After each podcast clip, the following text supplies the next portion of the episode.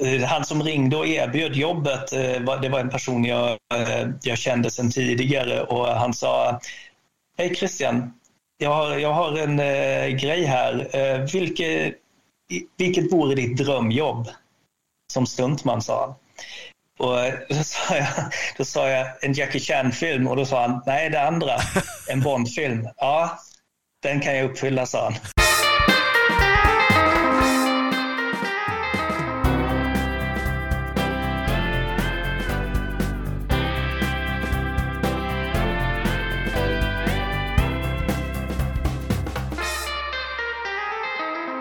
Hej och varmt välkomna till ett splirrans nytt avsnitt av Hemvändarpodden med mig Stefan Lindén och vid min sida Magnus, ja, eller du, får, du kan introducera dig själv.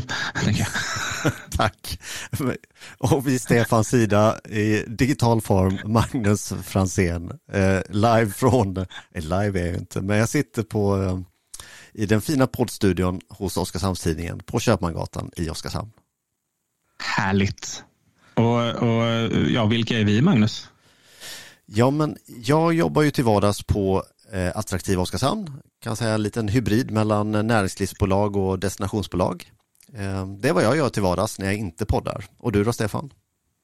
jag jobbar med film. Just eh, nu så befinner jag mig i lanseringen av en långfilm. Och, men annars så jobbar jag ju nu mer på Netflix. Ja, med film. Jag försöker ja. ju alltid få dig att säga din flotta amerikanska titel, men du verkar ducka den. Jaha, jag fortsätter ducka den. Det får bli liksom en ja. ständig sån som vi kommer tillbaka till. Och någon dag kanske jag säger den. Ja. Nog, om, nog om oss. Ja, det tycker jag verkligen. Ehm, det är ju det är jul snart. Det är hektiska tider för oss alla. Det har vi hunnit avhandla innan vi började sända här. Det ska handlas julklappar och allt ska bli klart på jobbet. Ehm, men Stefan, du verkar ha lite högre julpuls än eh, vi andra. Vad, hur har du det? Hur mår du? Jo, eh, jo tack, det, det, är helt okej. Jag tror den här veckan, jag sa det till min fru, den här veckan har nog varit den, den, den tuffaste veckan i mitt yrkesverksamma liv och så sa hon det, det har du sagt förut men nu, nu tror jag jag toppar mig själv. Nej men ett sista race har ju eh, premiär snart samtidigt som man har nytt jobb och eh, samtidigt som vi har, vi har poddat lite extra mycket den här veckan så det, det är nog de tre aspekterna som har gjort att, att pulsen är hög. Eh, men eh, ja. ja. Men ett sista race, vi kommer ju återkomma till det, men din film har ju verkligen premiär snart och dagens avsnitt är ju lite extra kopplat till den och till dig också för den delen. Men först, berätta lite grann om den här filmen som alla, nu säger jag alla, måste gå och titta på på bio. Vi gör lite smygreklam här i podden, det är härligt. Nej, men det är klart jag kan. Eh, Sista Race är en komedi av Edvard af Sillén um, och uh, ja, med, med, ganska många eh, skådespelare som vi känner igen. Med David Lenius, Malin Åkerman, Jonas Karlsson, Johan Glans, um, Peter Dalle, Johan Ulveson som precis fick en Guldbaggenominering för rollen i filmen faktiskt. Wow. Med flera um, och handlar egentligen om, om Dennis som uh, spelas av David Lenius då, för detta streetracingkille som eh, slutat racea för att försöka bli vuxen och ta mer ansvar som pappa. Han är frånskild då Malin Åkermans karaktär och de har en gemensam dotter Hanna eh, som i hemlighet eh, börjat dejta en ung bildåre.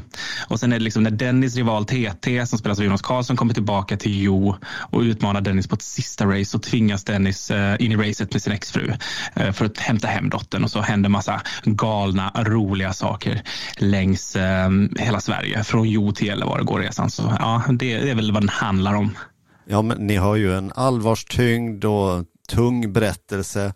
Nej, jag skojar. Den är, jag har faktiskt fått se en liten tidig version av den här filmen och jag kan intyga den är, den är superrolig.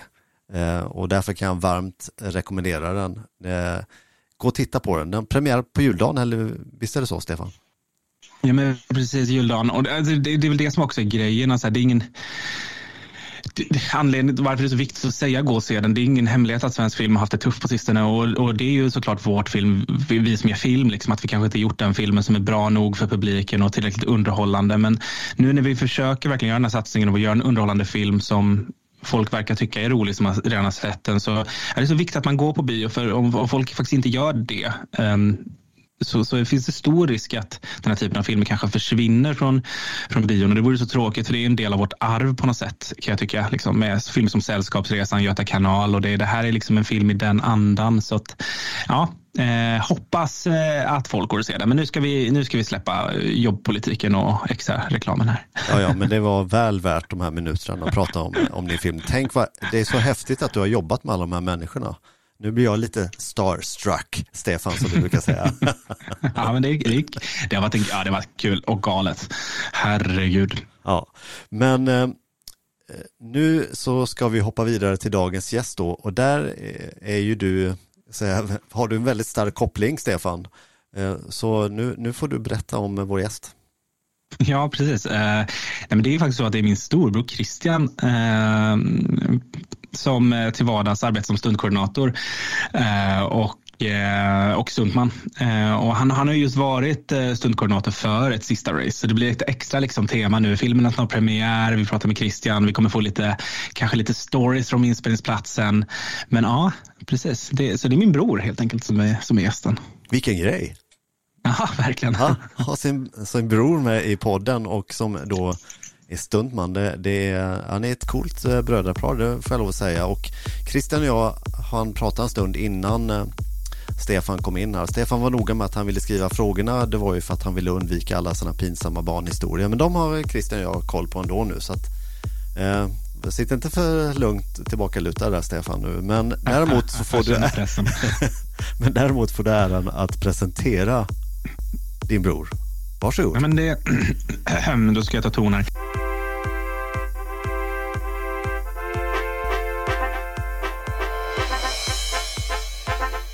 Christian Petersson är Mönsteråssonen som växte upp med actionhjältar som Jackie Chan, Sylvester Stallone och Jean-Claude Van Damme. I tonåren var han aktiv inom kampsport och boxning och efter gymnasiestudier på ekonomilinjen i Oskarshamn så bestämde sig Christian för att testa något helt annat, nämligen att söka en stuntkurs i Stockholm. Utbildningen tog honom till hans första jobb på småländska västernparken High Chaparral och från vilda västern i Sverige så flyttade han till Australien där han fortsatte sin stuntträning. Det var via kontakter där som Christian fick sitt första internationella jobb på Universal Studios Theme Park i Japan, där han arbetade med livestunts. Från Japan till Tyskland för att fortsätta med livestunts tills att, till att träffa kärleken, fastna i Tyskland och sakta ta sig in i den internationella stuntbranschen. Det hela startade med att Christian dubblade Jakob Eklund i Anderssons älskarinna och från Eklund så blev det fight med tonårsidolen Dolph Lundgren i filmen Retrograde. Från okända filmtitlar till lite mer kända titlar så kom Christians karriär att utvecklas.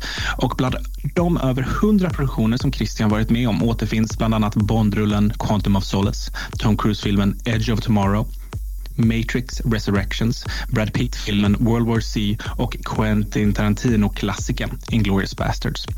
Och då nämner vi bara några få. Nu är han aktuell som stundkoordinator på ett sista race och har premiär på juldagen. Och nyss avslutade han jobbet på en kommande Netflix-film.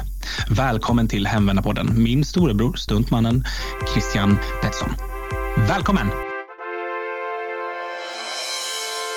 Wow. Tack så mycket. Tack, tack. Hur kändes presentationen Christian? Var den... Uh, han lyckats? Uh, ja, det får man väl säga. Uh, Förutom att jag inte flyttade till Australien, jag var bara där i två omgångar. Men annars okay. så stämde det nog rätt bra. ja. ja, men det är bra. Man, man, ska alltid korrigera sin lillebror lite grann. Det, det är bra Christian. men det blev två vändor dit. Ja, ja men det är bra presentation Stefan och nu är det jag som får vara liksom lite den som eh, övervakar er idag så det inte bara blir en massa syskongnabb och sådär kan vara att jag vill leta fram några gamla goda historier från när Stefan var liten, det skulle vara skojigt. Men, men eh, annars så jobbar vi oss vidare genom på sedvanligt vis, eller hur tänker du Stefan? Ja, men vi ska försöka undvika för mycket syskongnabb. Vi har inte riktigt varit de där eh, bråkiga syskonen. Och jag ändå, nu har jag jobbat med Krille på tre produktioner, så vi ska försöka hålla oss så professionella vi kan. um, det, det, tror jag, det, det kommer ni fixa. Um, men de flesta vet nog vad en stuntman gör, men för enkelhetens skull Christian, kan du bara förklara lite hur en dag på jobbet ser ut för dig och vad du huvudsakligen gör? Uh, ja, um, vad jag huvudsakligen gör blir nog väldigt svårt att eh, detaljera för det, blir, det är så omväxlande och så många olika saker man gör. Men en stuntmans jobb är att, um, att ta... Om, om någonting är um, potentiellt farligt på en film så är det stuntmannens jobb att uh, överta den risken Eh, så att inte skådespelare behöver utsätta sig för en sådan risk. Det kan handla om att falla omkull, bli påkörd av en bil, brinna, eh, springa på ett tak uppe någonstans, falla ner för trappor, slåss eller vara motståndare till skådespelare när de slåss sånt här, Magnus, som vi gör på lördagskvällarna när vi har varit ute och tagit en öl och pratat om vilka gäster vi ska ha med i podden. Ja, precis. Fast tvärtom, vi undviker allt som kan vara farligt. Tror jag både du och jag skulle undvika så mycket vi kan. ja, det är nog bäst det.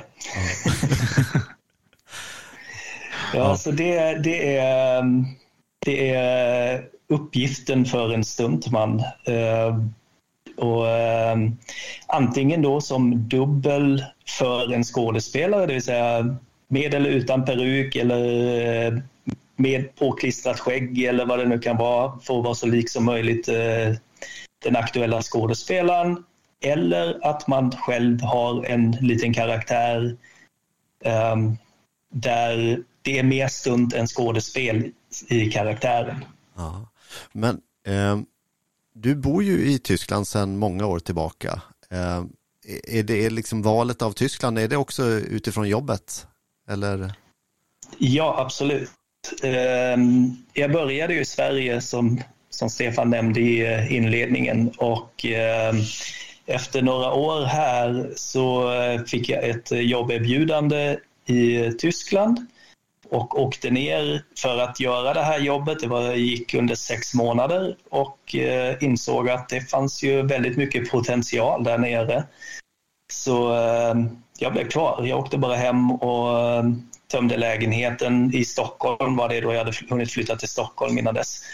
Och eh, tömde lägenheten och blev kvar här nere för gott. Så nu har jag varit här i 20 och ett halvt år och eh, jag lärde även känna min fru ganska så snabbt efter att jag hade kommit eh, till Tyskland, så det hjälpte ju såklart till i eh, att ta det beslutet också.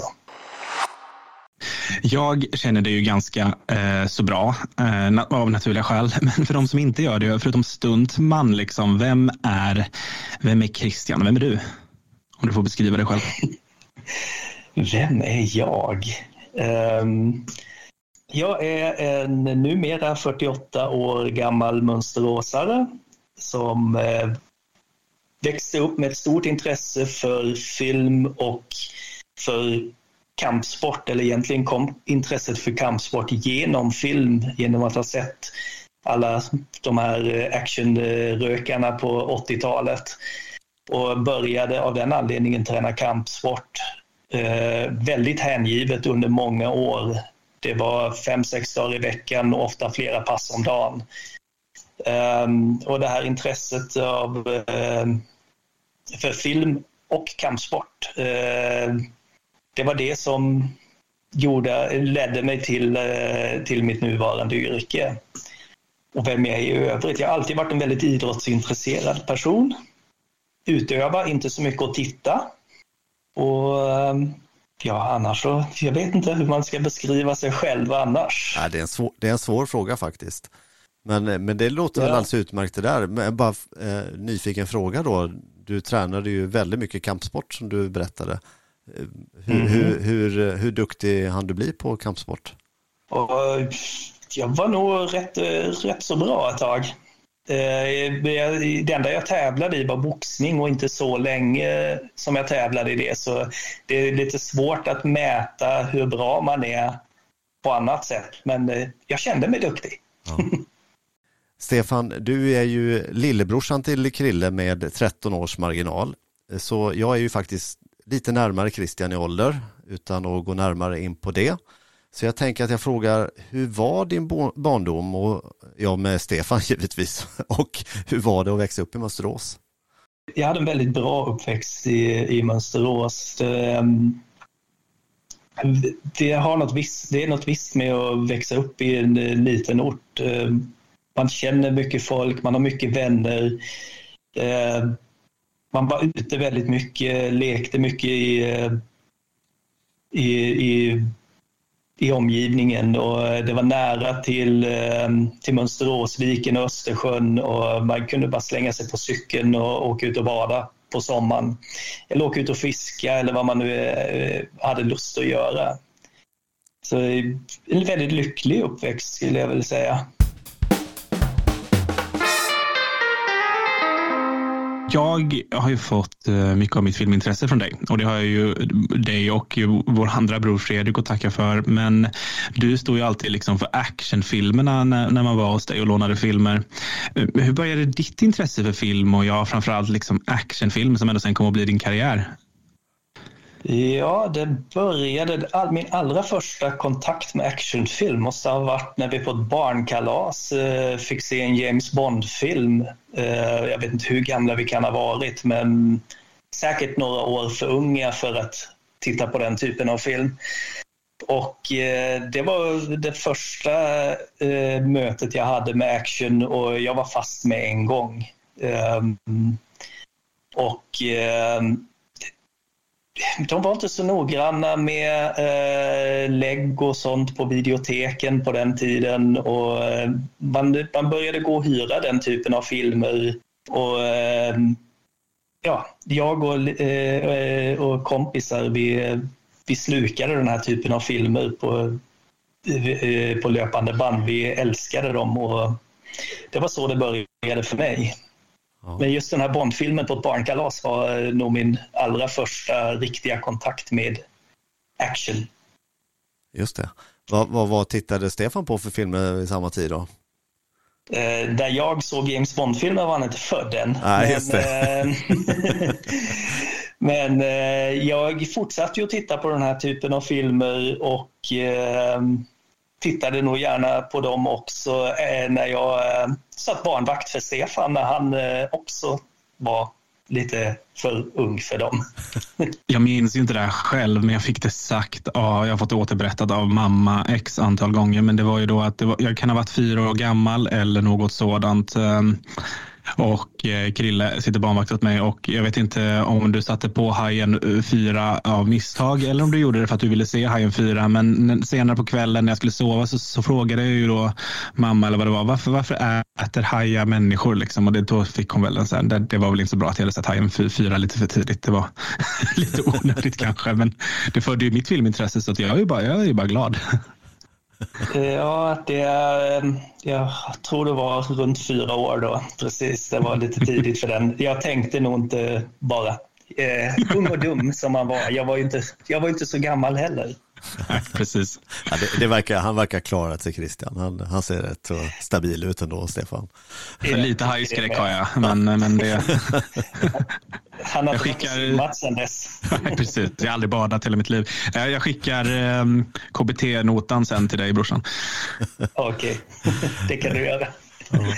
Eh, vi, vi hoppar lite vidare här då från hajen till gymnasietiden. Vi pratar ofta om den att det är en sån här tid i livet när man formas mycket som människa eh, och klivet in i vuxenvärlden och sådär. Och då kommer ju en första Oskarshamnskoppling. Du gick gymnasiet i Oskarshamn. Vad, vad var det du gick för någonting och vem var du under den här tiden i livet? Eh, jag gick ekonomisk linje på Södertornsskolan som det hette då. Ehm, och eh, var en väldigt, eh, väldigt rolig tid i livet, tycker jag. och då var man ju väldigt mycket i Oskarshamn, inte bara för att gå till skolan, men det var ju mycket av ens fritid tillbringade man ju också i Oskarshamn. När det var man gick ut på helger och eh, det var alla möjliga tillställningar och sånt. Så då var man ju väldigt mycket i Oskarshamn. Ja, och det tål att lägga still egentligen. Men det var ju så jag, eh, vi har inte samma pappa har vi inte, men vi har samma mamma också. Så att eh, ni bodde ju mycket med er pappa och jag bodde ju med mamma och ni bodde ju hos mamma också såklart. Men så det var inte alltid ni var där. Men just i gymnasiet blev det väl mer och mer också eftersom det var smidigast. Eh, det var inte lika långt i Mönsterås. Nu är det ju som sagt ganska många år emellan er, men Ja, Stefan, det måste ju varit ganska coolt att ha en sån här äldre brorsa som då kom från Österås, gick på gymnasiet, höll på med kampsport. Det, det måste ha gett dig ganska bra position på, på dagis. Eller var du gick? Ja, om någon nu puttade mig på dagis så brukade ju mina bröder komma dit och verkligen se till att ta... Nej, jag skojar. Vissa hajen. Eh, nej, men jag skulle väl säga det att eh, både Christian och Fredrik alltid varit förebilder för mig när jag växte upp. Mina äldre bröder och just för att man såg deras resor ut i världen. Eh, liksom, eh, nu är det ju Christian som är huvudfokus här så vi pratar mer om honom. Men just hela den stuntresan som vi kommer att prata mer om nu var ju fascinerande att följa och tror jag verkligen hjälpt en själv till att inspireras till att våga satsa på en bransch som filmbranschen och, och kasta sig ut i den. Och där har ju du alltid varit ett stöd också Christian, för du har varit i den branschen när andra har sagt det där är osäkert och man vet aldrig hur man ska. Så, så det var ju alltid du har ju alltid varit ett stöd för mig därför. du blev ju lite, ja, men, du blev ju lite en förebild i att, att våga, våga göra det där. Ja, man, det, det, andra runt omkring såg att det faktiskt, det går ju.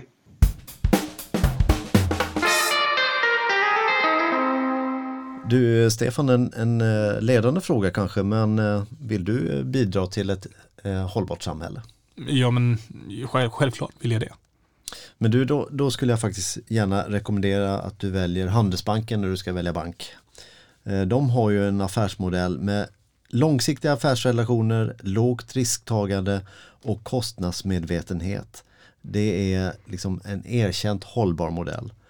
Om du väljer deras hållbara produkter som exempelvis grönt bolån eller grönt energilån och hållbart sparande, då är du med och, bidrar till övergången till ett mer hållbart samhälle. Vad säger du om det?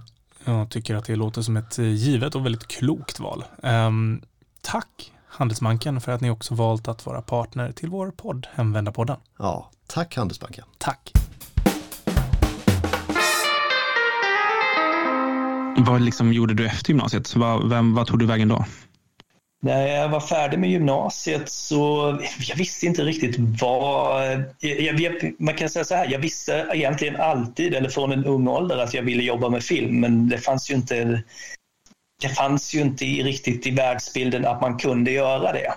Nej. Så eh, när jag slutade gymnasiet så var jag inte riktigt säker på vad jag skulle göra så det blev att eh, jag sökte företagsekonomi på högskolan och började plugga. Jag hade mm. gått ekonomisk linje så det kändes som en naturlig vidareutveckling eller att gå vidare därifrån. Eh, men eftersom jag inte var särskilt säker på om det var det jag ville göra så blev det att jag skiftade till engelska, pluggade engelska ett tag. Och eh, så gick, nu ska vi se, ja just det, lumpen kom ju också, den får man inte glömma. Jag gjorde värnplikten emellan det också. Och eh, ja, hela tiden fanns det här att man ville eh, på något sätt jobba med film. Och eh, bland annat, jag sökte något mediaprogram men kom inte in. Och, eh, så jag, forts jag fortsatte plugga under några år och tog ett eh, litet break ifrån pluggandet och jobbade på en mobiltelefonsantennfabrik i Ruda som hette Moteko. Eh, jag, var, jag var bara där ett halvår, sen började jag plugga igen och så småningom så eh, dök det upp eh, någonstans på tv så såg jag om en stuntkurs i eh, Stockholm och tänkte okej, okay, nu eller aldrig, den där måste jag prova. Man, man tänker ju att så här, naturligt idag hade varit så här, åh, jag söker på, jag googlar en stuntkurs. Mm. Eller jag råkar se annonsen på Facebook. Du berättade att du såg det på tv. Det är klart du såg det på tv. Det fanns ju ingen annanstans att se en, en annons om en stuntkurs. Det är så bara så, folk, man måste minnas tillbaka att det är en ny tid vi lever i. Ja, det var lite annorlunda då. Nu är jag inte riktigt så gammal så det fanns ju faktiskt internet. Men eh, det fanns inte så mycket information och man visste inte riktigt hur man skulle hitta det. Och eh, Nej, så det, det, det, var inte så att man googlade och så hittade man svaret på eh, hur, hur man skulle gå tillväga. Men hur, var det, hur kom det sig att det var just det här, det här ska jag göra? Eh, Det var, alltså, som jag sa förut, jag, jag började ju med kampsport um, för att jag hade tittat på alla de actionfilmerna. Och uh, ursprungligen var det nog för att jag, jag, jag ville då jag ville bli som Jackie Chan eller Jean-Claude Van Damme. Jag ville bli action, actionskådis. Tills jag då så småningom då fick, fick veta att ja, men actiondelen det är ju det är ju mer stunt än skådespelare och då fick jag intresse för stunt men visste ju fortfarande inte hur man kommer in i det. Eh, så när det här, eh, så det hade legat och grott under många år att jag ville jobba med action och film. Och när den här stuntkursen dök upp så eh, då såg jag den första möjligheten att överhuvudtaget få någon sorts kontakt med den världen. Var det liksom en, var det en första Kände du där att här, när du gick den här stuntkursen att det här är mitt karriärsval, det här ska bli mitt jobb? Eller hur tänkte du? Ja, det gjorde jag nog. Alltså jag, jag kände mig nog rätt övertygad om att eh, det här är någonting för mig. Att det, det passar mig och eh, det här är någonting jag, jag har talang för. Sedan så eh, visade det sig väldigt svårt direkt efter att eh, faktiskt komma vidare ifrån det till att faktiskt börja jobba. Eh, och det man kanske inte inser i början är att det krävs ju betydligt mer än en kurs på sex dagar för att eh, lära sig ett yrke. vad, vad, fick du lära dig på den här eh, stuntkursen och, och så? Och när kom High Chaparral in i bilden? Eh, på kursen så det, det, vi gick igenom hur man slogs för film, fallteknik, hur man skulle, vad, vad man skulle använda sig av för teknik för att bli påkörd av bilar och sånt. Så, men på sex dagar hinner man ju bara beröra på ytan av, av allt. Men det gav ändå en sorts, en sorts inblick i det hela. Eh, att man sedan var långt ifrån eh, redo att eh, att eh, börja kalla sig för stuntman, det var en annan sak. Eh, och direkt efter kursen så jag började, eh, jag började skicka ut eh, det allra första jag gjorde var att jag och en, eh, en annan kille som hade gått den här kursen, vi, vi gick ihop och började filma saker själva. För att, för att öva och för att få ihop eh, videomaterial och så vidare. Så vi lånade mormors eh, gamla videokamera och eh, bara gick ut och eh, började testa saker. Och eh, jag började försöka få reda på vart fanns det produktionsbolag och så började jag skicka ut mitt CV till dem. Mitt CV som in, egentligen inte innehöll någonting utom, utom en stuntkurs. Eh, det var inte, fick man inte så mycket uppmärksamhet eh, från dem då. Eh, men eh, så småningom var det något av de här bolagen som reagerade och sa, men har du någonting på video då? Så eh, då eh, utnyttjade jag ju det här att vi, det vi hade filmat och tog två VHS-spelare och eh, redigerade ihop ett litet band som då var min allra första showreel Ehm, en showreel är en video som är ett showcase för det man kan göra som används mycket i film. Och eh, skickade det till det här bolaget. Det ledde aldrig till något jobb men det var första gången jag fick en reaktion. Och ett par månader efter det så såg jag en eh, annons någonstans. Det måste ha varit i en tidning det lär ju inte ha varit på internet, som Stefan så tydligt klargjorde.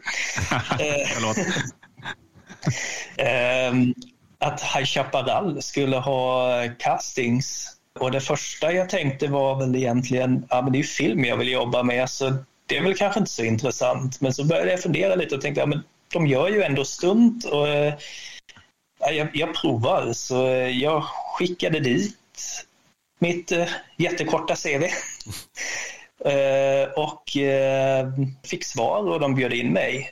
Och, så jag åkte dit eh, någon gång mitt i vintern för säsongen där den börjar april, maj någon gång. Och, så det här var väl kanske februari, mars. Och, så jag åkte dit och eh, tillbringade ett par dagar där och så eh, gick vi igenom en massa olika stuntmoment och de pratade med en och ja, efter den helgen så blev vi erbjuden mitt eh, första professionella stuntjobb. Och det var ja, i showen på High Chaparral 1999. Häftigt. Nu blir det, nu blir det lite anekdotfest här, men, men som lillebror, där du pratar om så här, om jag fick skydd på dagis för mina bröder som kunde kampsport. Det var inte riktigt så, men däremot så var det ju som lillebror inget coolare att ha en storebror som var stuntman just och, och jobbade på High Chaparral som, som man kunde åka och kolla på. Jag minns en sommar när vi besökte High Chaparral och du skulle göra ett fall från, kan det varit 20 meter?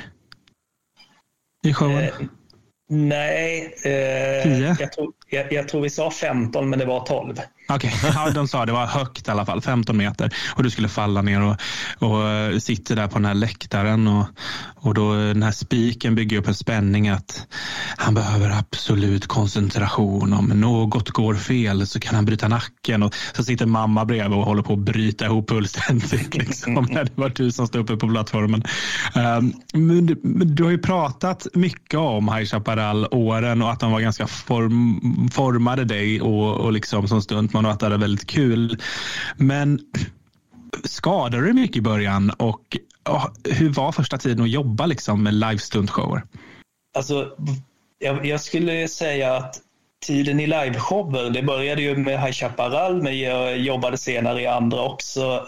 Um, det, det, ser jag som min skola. Den här stuntkursen, där fick jag ett litet, litet provsimning i, i vad yrket betyder. Men det var ju där jag verkligen började lära mig de enskild, hur man utför de enskilda stunten. Jag jobbade med folk som hade varit med under många år och de var vänliga nog att lära en även sådant som man inte behövde för att spela i showen. Så eh, det, det, var ju, det var där jag verkligen började lära mig stunt, stuntyrket. Um, vad gäller skador så eh, jag bröt ett reben mitt första år på High Chaparral och det till dagens datum, nu 24 år senare, var ett av två benbrott jag har haft. Så eh, där hade jag lite otur. Jag landade lite fel på, ett ganska enkelt, eh, på en ganska enkel sak. Men i övrigt så var det det är klart att man får sin beskärda del av blåmärken och eh, lite sånt. Men inga riktiga skador utöver ett brutet revben. Det där är ju, jag, jag tänker ju att um, det är liksom idrottsskador. Det är oftast inte de stora smällarna du blir skadad av. Det är de här små snevriden eller små, små sakerna när du får en fotskada du aldrig blir av med. Det, det är lite sådär det funkar när man rör kroppen onaturligt. Men, men visst, var, visst var det här som dina första tv-jobb också började komma? Jag vet att du, du jobbade väl på Efterlyst bland annat och dubblade Jakob Eklund. Och, var det här du började komma in i den delen av branschen också?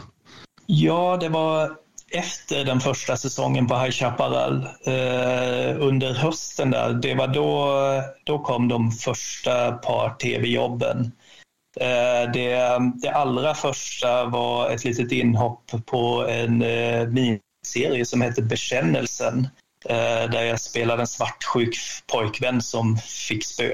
Och eh, eh, Eh, precis strax efter det så följde, som du nämnde, Anderssons älskarinna där jag fick vara Jakobs Eklunds eh, stuntdubbel för en, eh, en ganska lång, ett ganska långt brandstunt. Så det var de första tv-jobben som började komma in. Och eh, nu ska vi se, vad var det andra du sa? Efterlyst tror jag jag sa. Efterlyst, ja det var först senare faktiskt. Det, ah, okay. det kom ett par år senare. Ja, jag fick ju alltid det här bara, du vet, det var man kom hem från skolan och, och så kunde mamma berätta någonting. Bara, nu ska vi kolla på Efterlyst för Krille med, och, du vet, och nya tider och allt möjligt. Och så där. Men nu, nog om anekdoter från barndomen. Magnus? Ja, men det är härligt. Jag, jag, har, jag, jag kan verkligen förstå din, eh, hur, hur, nöjd du var att ha en storbror på High Chaparral. Det var så här jättetidigt barnminne för mig också. Att vara på High Chaparral och se de där häftiga stuntmännen och som åkte ner från taket och, och sådär. Big Bengt, visst hette han så, han som ägde Big Bengt? Ja, precis. precis. Ja, äh, när, när jag började där så, han fanns ju fortfarande kvar, fast det var hans äh, söner som hade tagit över. Ah, okej. Okay. Ja, Lite omstridd person. Ja, jag vill minnas det. Han, du, du är inte riktigt byggt med, med rätt bygglov det där stället var väl från början. Så det var väl, det fanns lite, det fanns lite saker här i, i, i skelett i garderoben. Ja. Men han var rolig. Han var en rolig människa att lyssna på.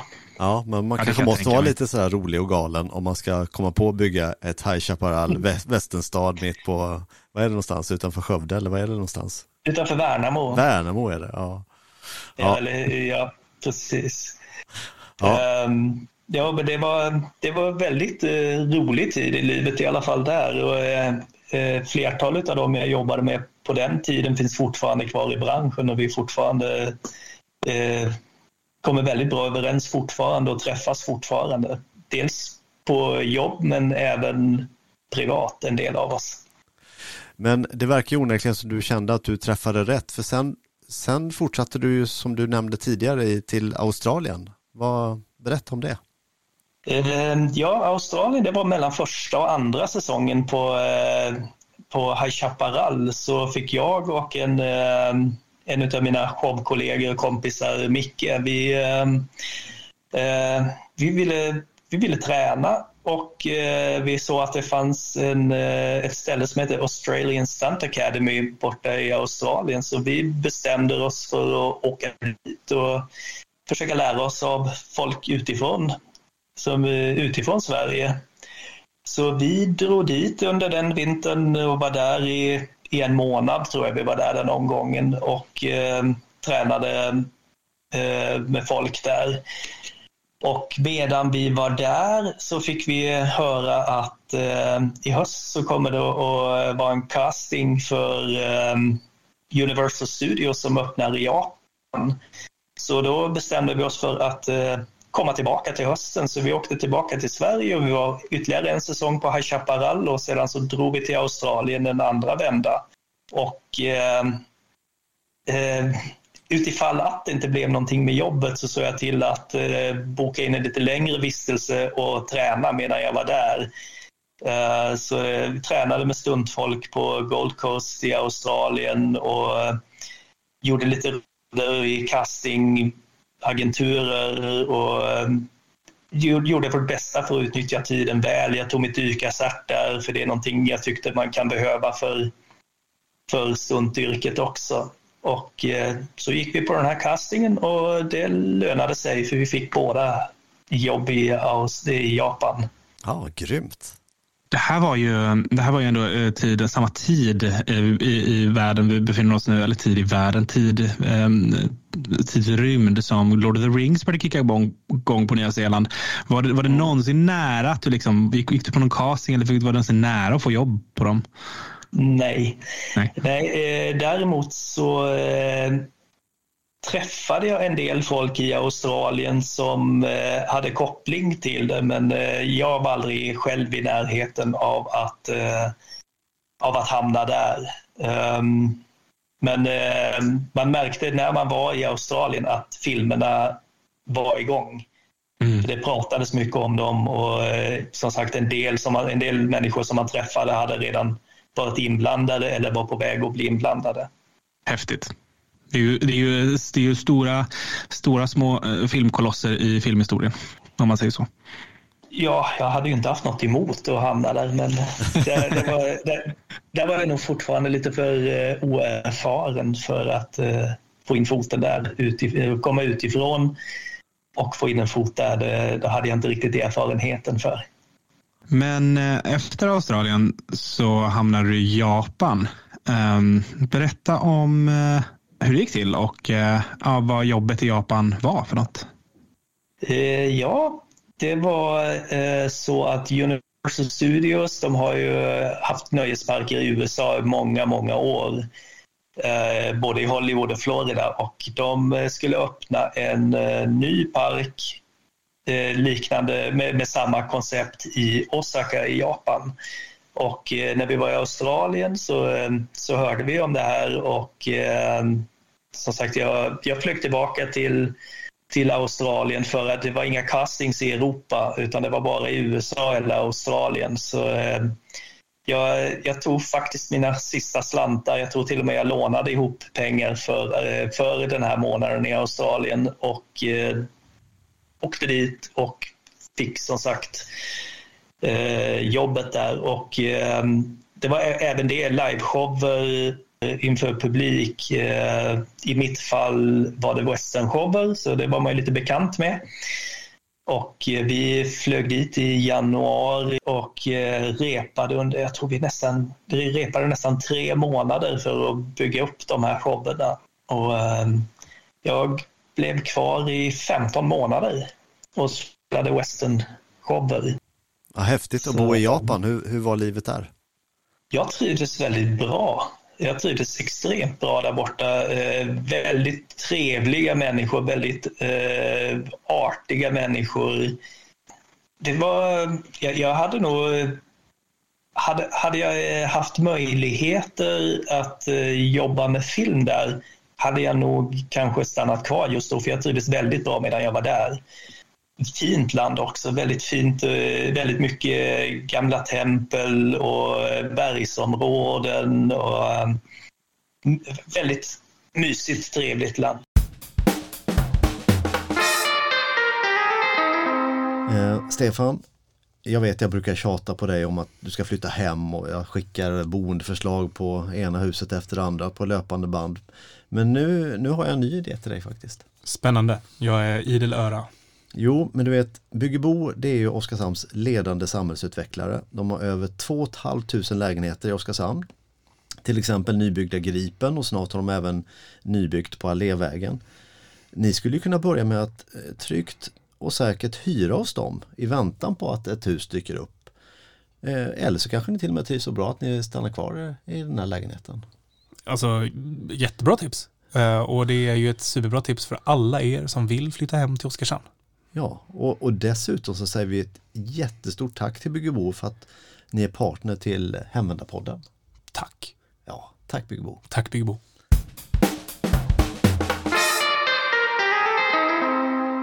2004 så får du göra ditt första stora långfilmsjobb. Och det måste ju ha varit väldigt speciellt för dig, eh, för du fick ju då slåss och bli eh, dödad. Det låter ju så jäkla brutalt här, men du blev dödad av en tonårsidol till dig själv. Eh, berätta om den här filmen Retrograde och den här upplevelsen.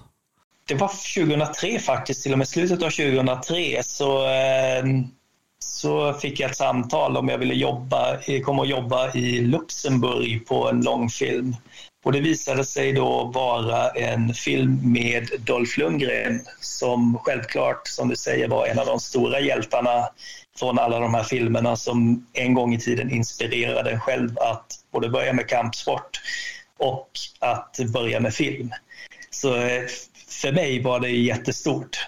Ehm, så det var ju eh, ingenting eh, att tveka på.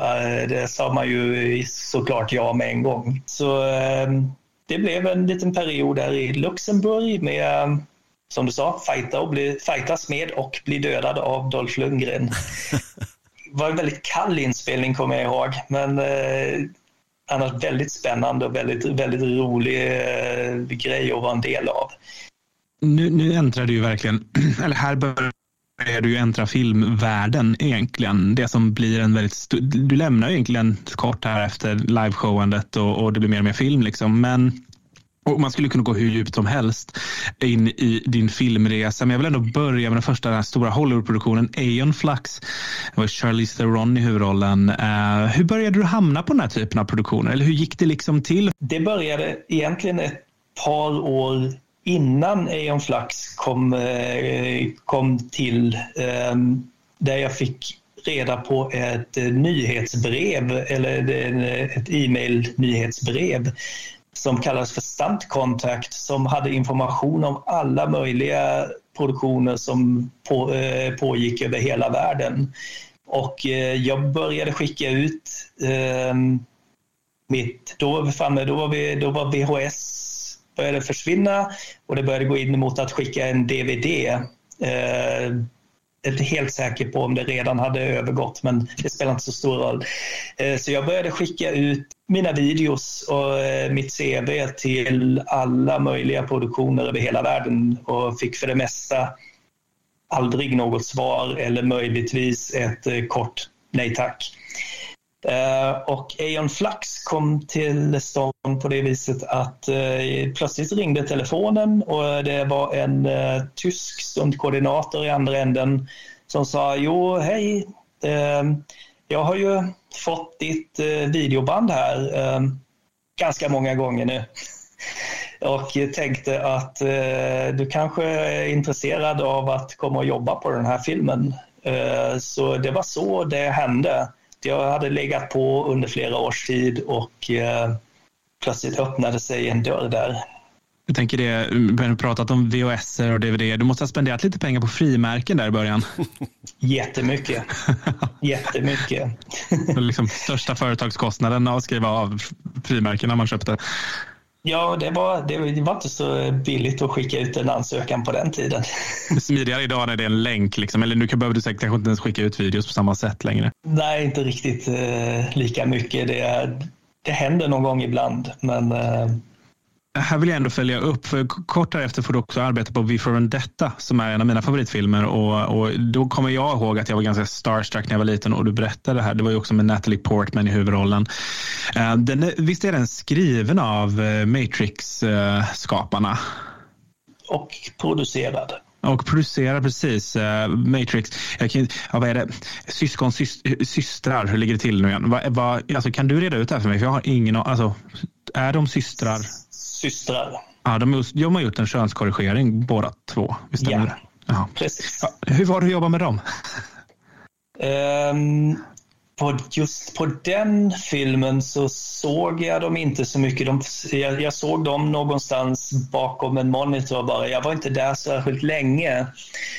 Uh, men jag har ju hunnit ha, jobba med dem många gånger sedan dess och eh, måste säga att det är, de är extremt kreativa filmskapare.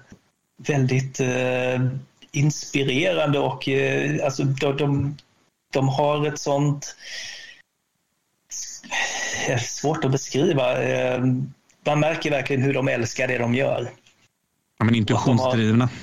Ja, verkligen. Och de, de har väldigt, väldigt bra idéer under filmskapandets gång. Mm. Eh, du började ju prata om eh, den här Bond-filmen när du var, var det fyra år.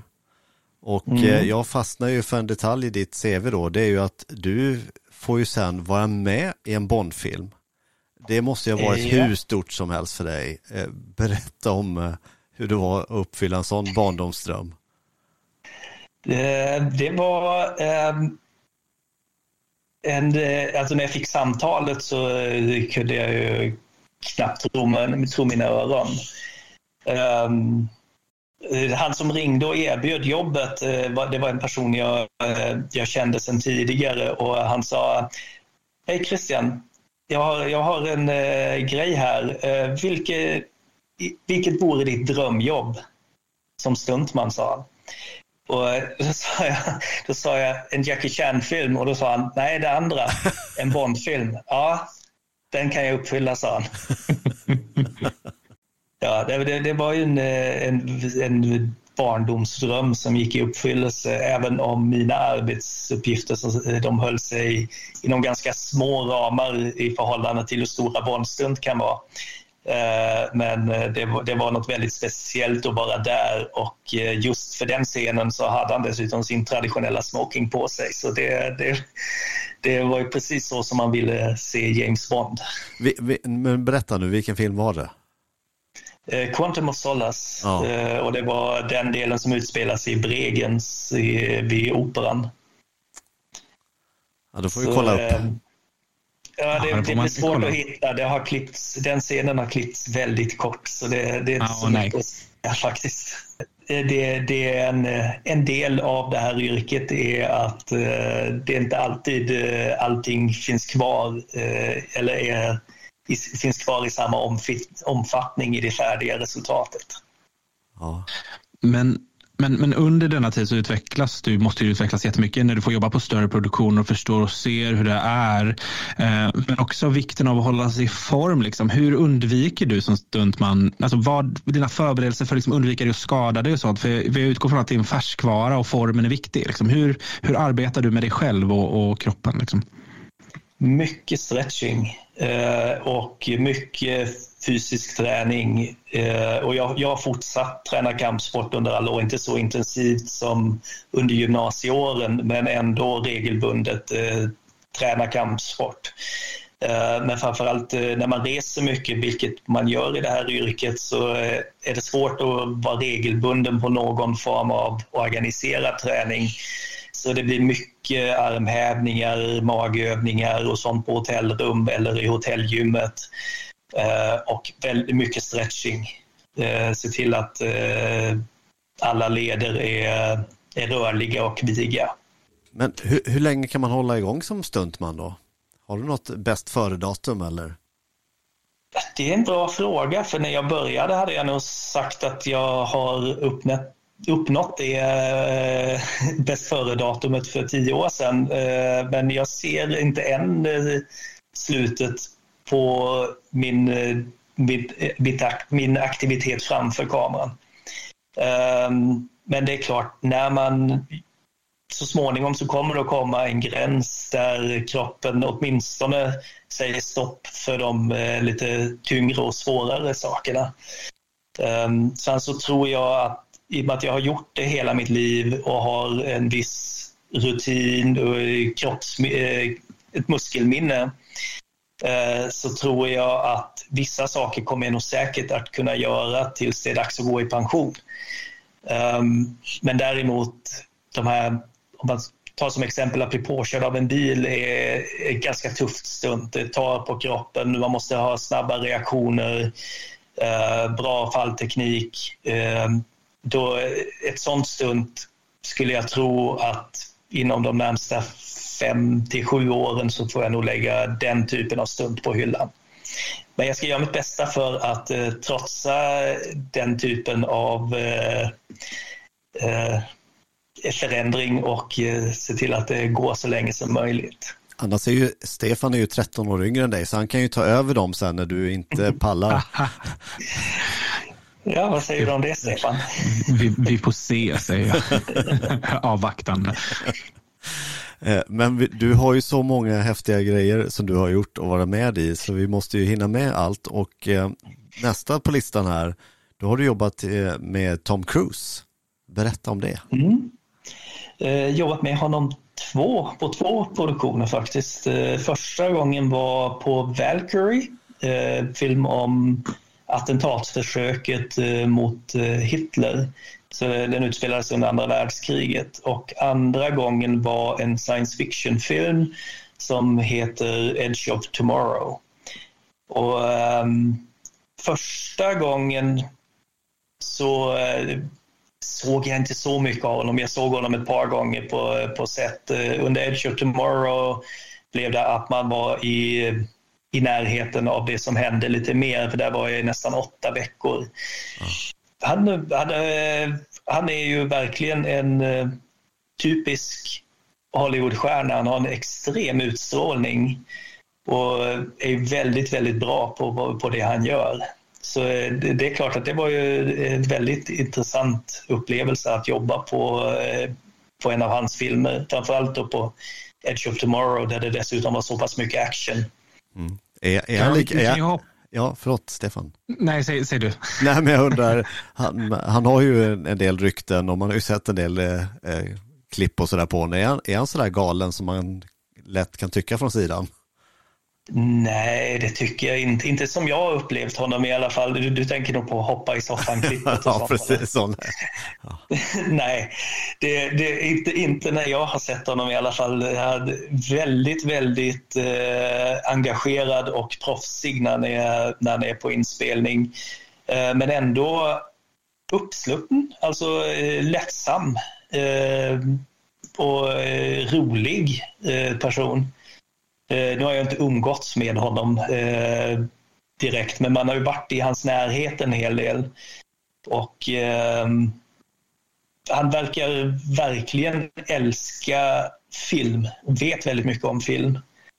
Och eh, han var generös. Det, det, var ofta när det var Halloween till exempel så var det något godisbord ifrån Tom Cruise för hela crewn och sådär på det stora hela en väldigt intressant person att, eh, att eh, jobba med tänker vi, nu är Edge of Tomorrow senare i din karriär. Man har ändå no, någon, några filmer till man vill prata om, om, innan dess. Men jag vill ändå, nu när vi är på Edge of Tomorrow.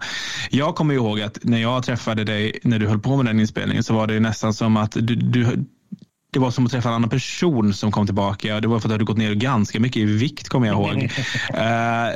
uh, skulle, sk, ni hade de här otroligt tunga dräkterna på er, för er som har sett filmen. Skulle du säga att det var, är det ett av de tuffare jobben du har gjort? Absolut. Uh, fysiskt uh, var det definitivt det mest ansträngande jag någonsin har gjort de här kostymerna som du sa var väldigt tunga. Det var ju de här, de kallas för exosuits och i verkligheten så förstärker de ju eh, en persons rörelser. Eh, vi hade ju inga som, som fun funkade, som var fungerande, utan eh, de bara vägde, men vi skulle försöka se ut som att vi eh, var extra starka. Så den här kostymen som då vägde 37 kilo skulle man springa med genom, eh, genom eh, vatten och genom eh, gegga och eh, det var eh, explosioner överallt. Och, eh, det, det, det, tog på krafterna. Det tog väldigt mycket på krafterna och så eh, gjorde jag väl ett ganska bra jobb i den här kostymen och då fanns det eh, The Tank Suit som eh, hade en kanon på axeln och eh, istället vägde 67 kilo. Så eh, jag blev uppgraderad till den. Fördelen var dock att man var inte tvungen att springa i den i alla fall. Det räckte med att gå snabbt. Låter som ett straff. Ja, ja, det, det, kan man nog se det så också. Men det, det, också det, det, här, det jobbet var verkligen det mest ansträngande jag någonsin har gjort. Men samtidigt också ett av de roligaste jag någonsin har gjort. För det, det är något speciellt i att, eh, att verkligen ta ut sig så till den grad att man verkligen ger allt. Och eh, Man är ju ett team med människor som alla går igenom samma sak. Och att man då som team kämpar sig igenom de utmaningarna med med de här förhållandena. Så jag älskade verkligen jobbet men som du sa, jag gick ner i vikt och varje kväll när jag kom tillbaka till mitt hotell så eh, somnade jag nästan när jag såg kudden. jag, behövde inte, jag behövde nästan inte lägga mig utan man kom in i rummet, såg, kud, såg kudden och tänkte nu somnar jag. det är en härlig känsla ändå. vi, ska inte, vi ska inte klaga Stefan nu när vi säger att vi har lite tufft på jobbet. Nej, precis. Vi behöver inte bära 67 jag, kilo sträckte på oss. Nej, det behöver jag inte göra. Även, nu har jag släpat en väska från borden här, men, men den väger ju inte 67 kilo. Uh, men i-landsproblem. Eh, men, men 2009 följde du ju upp, eh, vi går tillbaka lite till 2009, eller 2008 kanske det var för den släppte 2009, men då fick du ju jobba med det som ändå har blivit en modern klassiker, Inglourious Basterds, regisserad av ingen mindre än Quentin Tarantino. Och där är det nog fascinerande, för han är ju en väldigt, för de som är filmintresserade, en explosiv regissör, väldigt engagerad och en väldigt så, en, en legend på många sätt och vis. Hur var det att jobba med Quentin Tarantino? Det var väldigt underhållande. De, de flesta har ju sett eh, intervjuer med honom någon gång. Han är väldigt eh, exalterad och upprymd när han pratar om saker och precis så är han när han jobbar också. Så eh, det, det, är full fart. Eh, och eh, han, han är alltid på ett väldigt gott humör. Men, och, och, bara för förtydligande, det kan vara kul ändå att veta, för där blev du ju inte bortklippt. Vilka scener i filmen är du med i? Det är i eh, bioscenen när den eh, stora, eh, deras stora attentat eh, i filmen när de eh, stänger dörrarna till biosalen och eh, sätter eld på bion med eh, hundratals nazister inne i bion. Och så börjar de skjuta folk från balkongen dessutom. Så eh, jag var eh, med i bland nazisterna som, eh, som flyr för elden och blir nedskjutna. Mysigt jobb. Ja, det, jag tycker det. Man, man dör ganska ofta. Men, du har mer än nio liv. Ja. Ja, verkligen. Det har, jag har nog haft mer än nio liv i vissa enskilda filmer till och med. Ja. Eh, Stefan har ju med stolthet här nu skvallrat också om att du fick ett samtal om att eventuellt bli dubbel för eh, Brad Pitt i, i filmen. Stämmer det? Eh, ja, det kom ett, det kom ett samtal där men det blev ju aldrig av. Så, men ja, det, det var kort på tapeten men blev inte så i slutändan. Så Ja. Ehm, och, och dessutom så den filmen, jag var tyvärr tvungen att tacka nej två eller tre gånger innan jag faktiskt var där. Eh, vilket ju var extremt retligt för jag visste ju vad det var de filmade eh, när jag fick samtalen men jag var redan uppbokad på andra saker och kunde inte komma bort. Mm. Så eh, jag hade tur att jag verkligen kunde den sista gången jag fick chansen och kunde vara med i bioscenen. Vi, vi har ju en trogen partner som har varit med oss eh, från allra första avsnittet och det är Oskarshamns Energi. Vad eh, kan du säga om dem, Magnus? Ja, men Oskarshamn är ju ledande och drivande som det hållbara företaget inom energi i regionen. Eh, på så vis har de ju också en väldigt central del i kommunens vision om hållbara Oskarshamn. Eh, de levererar förstås el men de erbjuder också en rad olika innovativa produkter och tjänster. Vet du några av dem, Stefan? Klart jag gör. Alltså solceller, laddning till elbilar, biogas, fjärrvärme och mycket, mycket mer. Ja, det är lysande. Och tack också för att ni ger oss energi som partner till Hemvändarpodden. Tack, Oskarshamns Energi. Tack snälla. Vi ska också tacka Oskarshamnstidningen som upplåter sin eh, fina poddstudio till oss. Eh, Cornelia Höglind som har tagit de snygga fotona på mig och Stefan. Det är sannerligen ingen lätt uppgift att få till det snyggt. Eh, Molly Minot och Adam Dimker som har gjort eh, intro och jingla till oss. Och sen då Anders Ekblad som eh, har den eh, delikata uppgiften att klippa ihop allt det här som vi sitter och pratar om.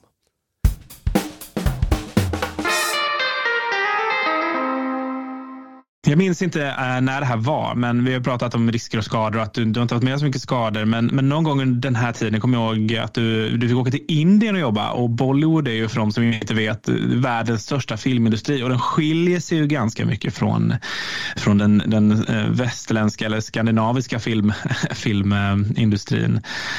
Um, först och främst, hur var det att jobba Bollywood? Och den andra frågan, visst åkte du på en lite obehaglig skada där. Berätta om den också. Um, ja, Bollywood är intressant. Filmen är ju väldigt annorlunda från vad vi är vana vid. Eh, vilket från ett stuntperspektiv ger oss lite mer svängrum att, uh, ta, att ta ut svängarna. Um, men uh, även att uh, det hålls inte lika hårt på arbetssäkerhet där borta. Det gör det inte. Eh, så eh, vi hade några incidenter där det läckte ut gas i studion och eh, alltså brandfarlig gas och lite sånt. Den skadan du pratar om det var att jag blev jag hade ett rep kopplat till ryggen och så skulle jag skulle, i, I filmen så blev jag skjuten, skulle dö, dö igen. uh, och uh, skulle då ryckas baklänges genom en glasskiva. Jag hade t-shirt och rockbyxor såklart, men uh, så jag kraschlandar där på golvet och kan inte hålla emot och slår huvudet i golvet där det är glas emellan mellan mitt huvud och golvet så en eh, fet glasbit satte sig i huvudet på mig. Och, eh, så jag ligger där på golvet och tänker, aj, det där vill jag inte göra igen. Jag hoppas vi fick första tagningen och nu ska vi se hur det gick här. Och så kände jag efter på huvudet och såg en hel del blod och tänkte att åh nej, nu är det kört.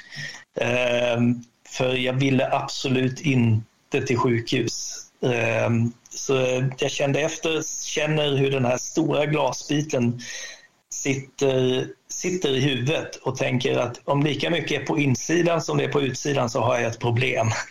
Ehm, men eh, som tur var så var det var inte riktigt så illa som som, som det verkade först. Alltså jag behövde inte söka upp sjukvård när jag blev omplåstrad på plats. Så eh, skadan var inte riktigt...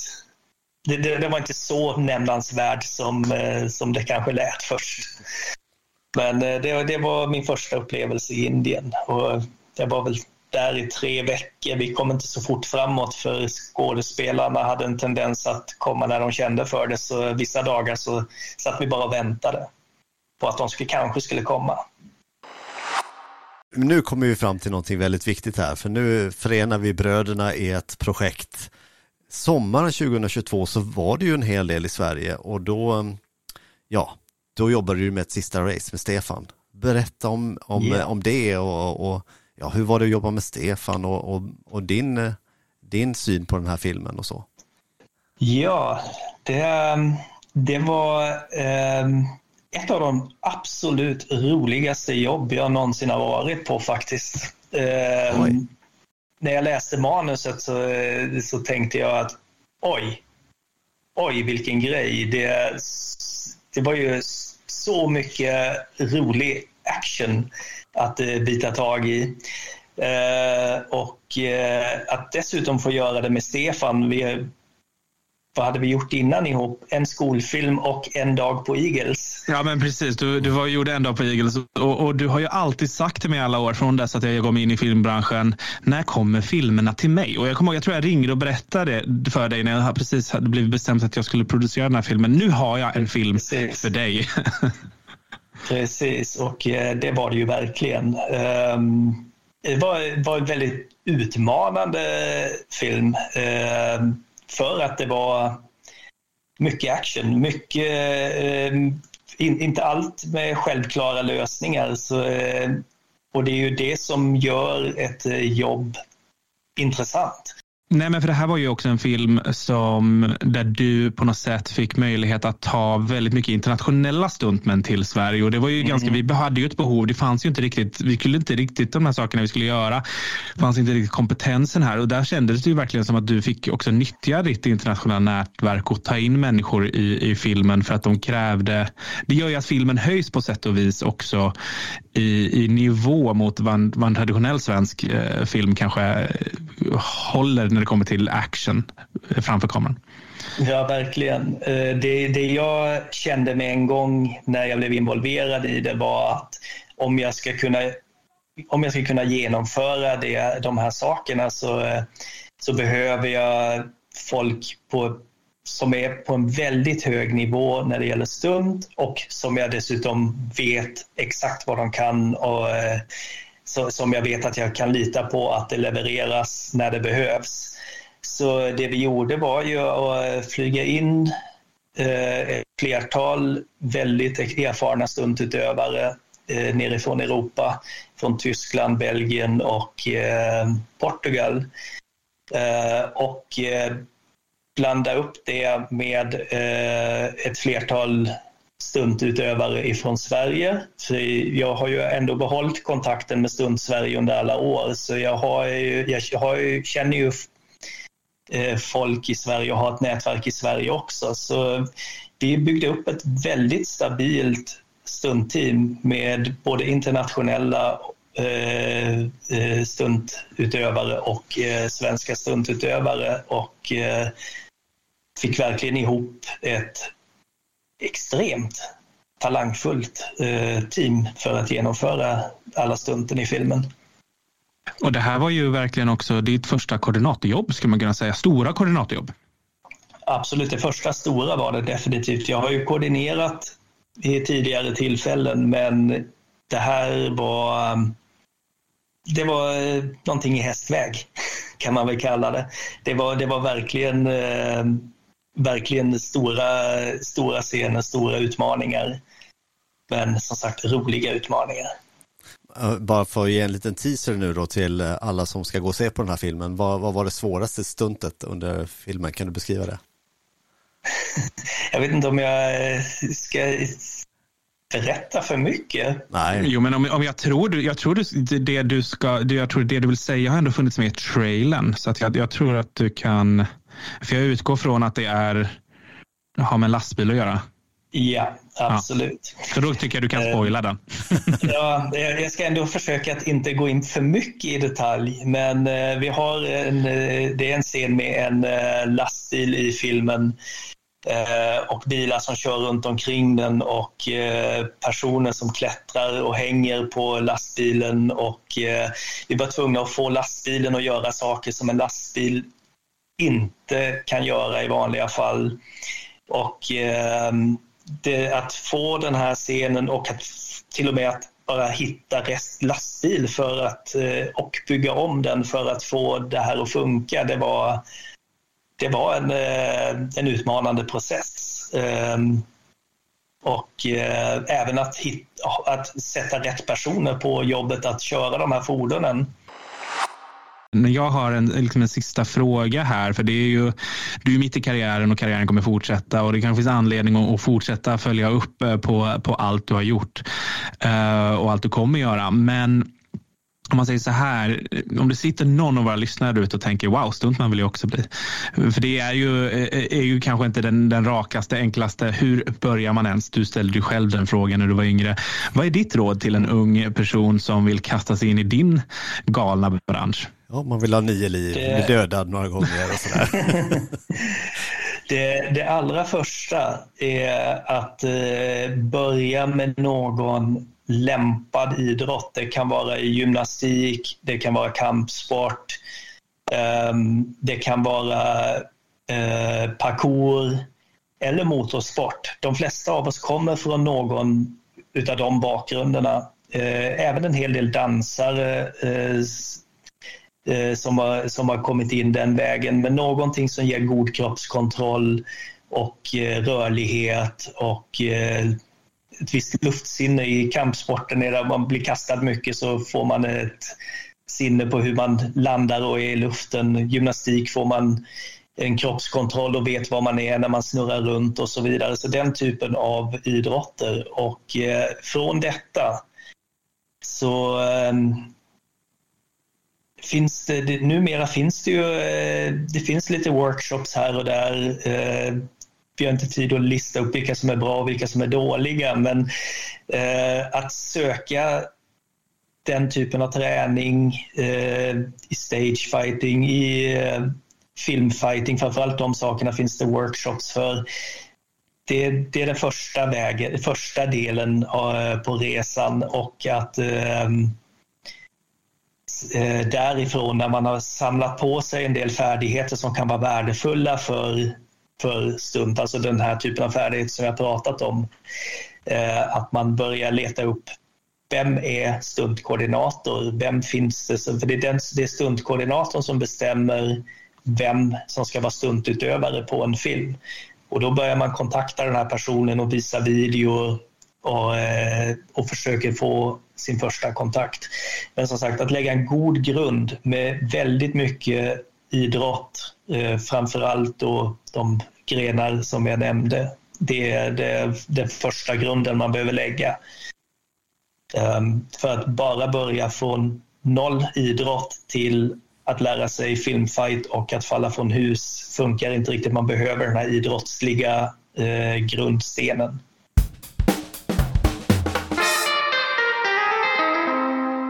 Men då så, tack Christian. Eh, så otroligt spännande som Stefan säger. Vi skulle nog kunna prata en bra stund till om alla coola grejer du har gjort.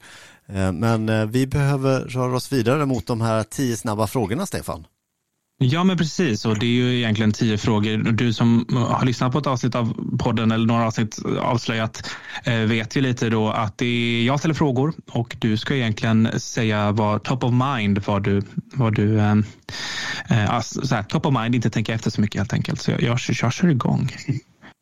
Yeah. Uh, vad, är det, vad är det bästa du vet? Det bästa jag vet det är att efter ett långt jobb komma hem och bara vara hemma med familj.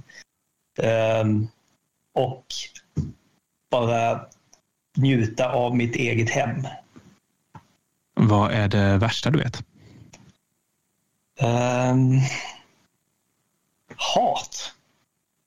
Det är så, alltså, så mycket, jag vet inte, det känns som att det är en trend att hata saker. Det hatas mycket på nätet. Det, folk har, jag vet inte, jag, jag tycker det har blivit en otrevlig ton i många situationer i samhället. Håller med dig. Verkligen. Eh, Mycket så här, det ska klankas ner och det ska hatas. Jag håller med. Mycket hat, Mm. det, det vill vi ha bort. Eh, tyvärr är det en effekt av våra sociala medier och allt det där. Eh, men folk borde kunna vara... Ja, ibland önskar man bara att folk vore vettigare. Det tror jag vi alla kan instämma om. Ja. Yes. Um, vad motiverar dig kreativt, spirituellt eh, och känslomässigt?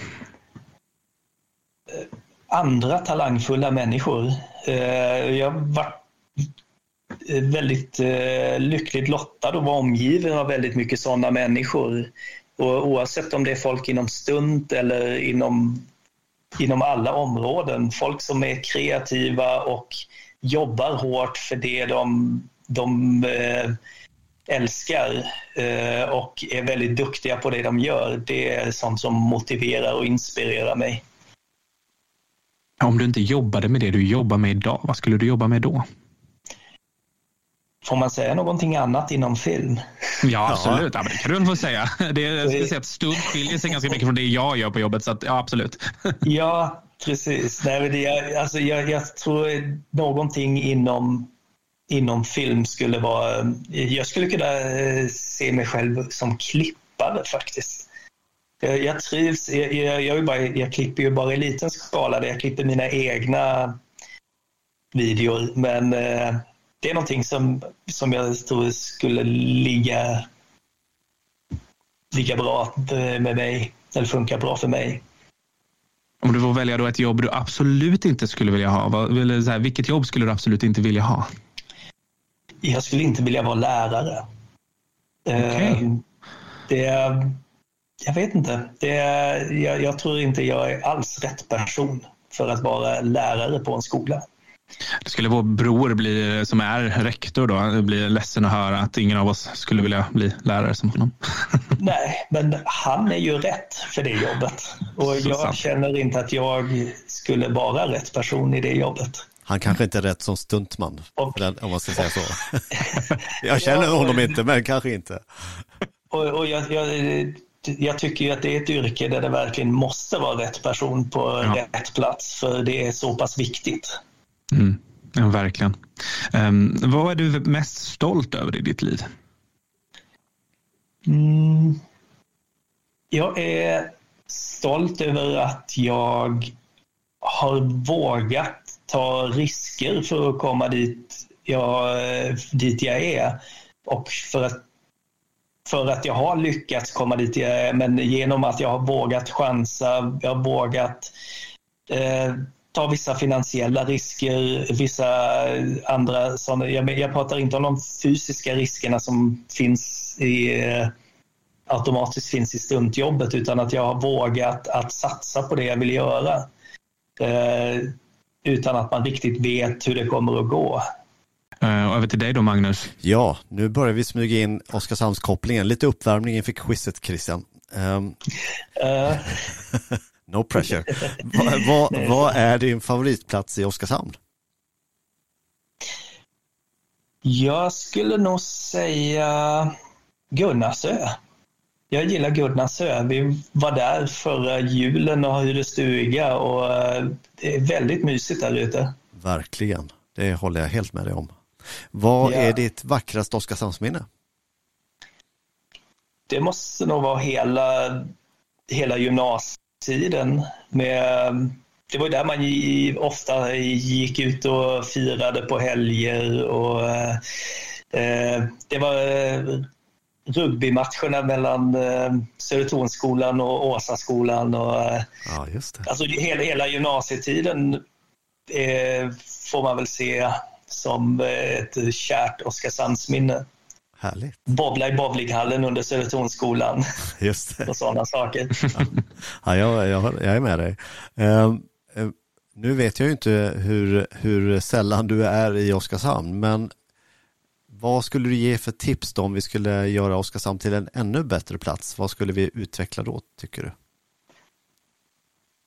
Den är jättesvår att svara på. Eh, Jag är ju oftast bara där några dagar i stöten och eh, jätte jättesvårt. Jag förstår det. Jag är inte säker på att jag kan svara ett bra svar på den. Jag tror... eh, Men vi, vi gör så här, vet du vad. Chris? Vi tolkar det som att det är perfekt som det är. Vi, vi Ja, kan väl säga precis. så? Eller hur Stefan? precis. Absolut. Det kan ju inte, Precis. precis. Ehm, och- Det, det, så det blir jättebra, jag är jättenöjd med det. Det, det är bra. Och, och det nu är ju en då, mysig stad. det är det. Det- Det är en mysig stad. Det är och det. jag menar, jag har ju till och med lurat med dig och familjen på hockey nu det förra året. Så att, eh, ja, men det, eh, till barnen, eh, Mila, din dotter, fick ju lite blodad tand där för IK Oskarshamn och hockey. Så det, det är bra, det är jag stolt Ja. över. Ja, de, de, eh, de och jag hade väldigt kul. Sen var det ju extra bonus att de eh, vann ordentligt den dagen också. Men eh, det är otrolig stämning där i hallen. Det låter som att du kanske måste gå på fler matcher om de vann när du var här sist. De behöver vinna lite. Ja, precis. Nu kommer den här tunga utmaningen för Stefan nu, för nu ska han ju räkna när han är domare. Eller hur? Ja, precis. Ja. Det är alltid svårt för mig att räkna. Eh, tack Magnus. Tack Ja. Magnus. Ja, men är du, är du redo med kulramen och eh, domardräkten på? Det är jag, så du kan ställa första frågan. Eller känner du till reglerna för quizet? Eh, ja, eh, inte- jag har dem inte utan till men jag har hört dem. Ja, men så här är det då. Det är, eh, det är fem frågor. Varje frågas nummer ger den poäng som frågans nummer är. Så en, första fråga ett, ett poäng och upp till fem. Fem ger fem poäng och max kan du få 15 poäng och då är du kvalificerad att bli 12 skillingsgeneral. Klarar du 10 poäng då är du en äkta Oskarshamnare. Eh, sex poäng, då är du en Oskarshamnare potential och sex poäng eller under, då är du underkänd. Men i det här fallet så har vi lite, lite fokus då på kanske eh, Mönsterås också. Så jag tänker att du, du, du är en äkta Kalmar Lärning får vi säga då, Oskarshamnare och äkta Oskarshamnare. Oskarshamnare med potential eller Mönsterås med potential, Oskarshamnare Ja. slash Mönsteråsare. det, det, det, Ja. det är inte jättemycket Mönsteråskoppling nu, så bygg inte upp Ja, okej, men då, säger, då fel här. kör vi på Oskarshamn där då. Ja, Ja, men det, nu, nu kör vi frågorna tycker jag. ja, det gör vi. Jag Men- gör det. Men jag har, goda, jag har god tro på dig Christian. Nu, ta, fråga nummer Mm. ett. Uppvärmningen här. Vad heter biografen i Oskarshamn? Saga. Ja, du ser. Ett poäng inkasserat. Okej. Vad är Vallhalla för något? Ett område i eh, Oskarshamn. Eh, är det väl. Mm. Det fanns ju en Valhalla-skola vet jag. Ja, men där Det har du det. finns. Ja, där har du det. Det är en skola. Ja, det, ja, det är inte, den, är inte, den är inte namngiven efter området utan det, den heter så ändå. Ja. Jag trodde det var namngivet efter. Ja, Nej, men domaren, domaren anser ändå att du, du landade in där när du sa det finns ju en skola som. Och det, ja, jag, jag ger den, den, den anser jag rätt. det tycker jag absolut. Fråga nummer tre då. Vi har ju en eh, ny eh, samarbetspartner som är Handelsbanken. Och eh, då undrar jag, var ligger Handelsbankens kontor i Oskarshamn? Centrum. Ja, det, det är förvisso rätt. Det är rätt, men jag tycker du måste vara lite mer specifik. Eh, Oskarshamn är ju uppdelat egentligen i två torg. Um, Ja, då ligger den nog där vid torget där hotellet är. ja, det är tyvärr fel. Ja. Det ligger på Lilla torget. Ja. Ja, Det andra är Stora 50-50. torget. Det var 50-50. Ja. Lilla torget, där ligger de. Okej, fråga nummer fyra då. Eh, Jag sitter ju på eh, Oskarshamnstidningens, i deras fina poddstudio. Och eh, tidigare så fanns det en konkurrerande dagstidning till Oskarshamnstidningen. Vad hette den? Oskarshamnsnyheterna. Ja, Ja, det är rätt. snyggt! Eh, Jag skulle säga då att eh, inför den femte och sista frågan så har du Christian tagit dig över eh, den godkända gränsen och är nu då mer en Oskarshamnare med potential. Ja, det här kan bli en riktigt fin notering här nu om du klarar femman. Och då kommer vi till Mönsteråskopplingen då. För då är det Emsfors, det är ju samhället som är faktiskt delat mellan Oskarshamn och Mönsterås kommun. Och i Emsfors fanns tidigare en industriverksamhet. Vilken då? Emsfors bruk som gjorde papper. Ja, men herregud. Va? Ja, snyggt. Kan du räkna så här många poäng, Stefan? Det blir jättemånga Ja, poäng. ja, nu, blir det, nu blir det väldigt jobbigt här, eh, men, men jag kan faktiskt räkna ihop det. Nej, men så här är det, att du, du lyckades faktiskt nypa 12 poäng. Eh, vilket tror jag kan vara en av toppnoteringarna i Hemvändarpodden. Eh, jag tror jag varit på 12 en gång innan. Så att du är så nära 12-skillingsgeneral eh, man kan bli eh, och en wow. äkta Oskarshamnare. Det hade, det hade varit coolt med en 12-skillingsgeneral som dör på scenen eller ramlar ner från scenen. Och sånt där. Ja, man kan göra event av det här. Ja, Absolut. Ja, det hade ju varit... ja, det gick bättre än vad jag trodde. Ja, ja snyggt jobbat. Men men eh, hur vet, eh, du har lite brådis iväg Magnus. Det är sådär på fredagar när man spelar in. Men vi vill ändå passa på att verkligen tacka dig Christian för att du ville vara med här och, och tack för att du har delat med dig av din häftiga resa. Det finns ju mer att dyka in i där. Jag har inte ens pratat om säkerhet som jag vet du brinner mycket för också som en viktig del av ditt jobb. Men, men det får vi, får vi prata om någon annan gång. Um, tack! Ja. ja, tack själva. Jättekul att träffa dig Christian och tack för alla roliga barnhistorier om Stefan som jag kan använda framöver som utpressningssyfte och sådär. Men eh, det var jättekul att träffa dig och intressant att höra om allt du har jobbat med. Jag är väldigt imponerad. Så... Det var jättekul, jättekul att vara med. Um, och med det Magnus så ska vi, vi egentligen önska våra lyssnare god jul i ja, all rimlighet. Det ska vi ju. Ja. Jag hoppas ni får en fantastiskt fin jul och att ni alla kommer ihåg att gå på bio på juldagen eller någon dag därefter och se ett sista race. Ja men precis, nu var det du som sa det, inte jag. Och tack Magnus för att du pushar lite där för att, äh, men jag hoppas att folk dyker upp. Självklart och eh, eh, vi kommer ju tillbaka med ett eh, nytt avsnitt under mellandagarna på fredagar och då kommer ni få träffa, ska jag säga, Sveriges bästa talare. Bara en sån sak. Bara en sån sak. Är det något att se fram emot när vi sitter där i julstimmet? Ja, och äh, må gott, kära lyssnare. God jul. Ja, god jul.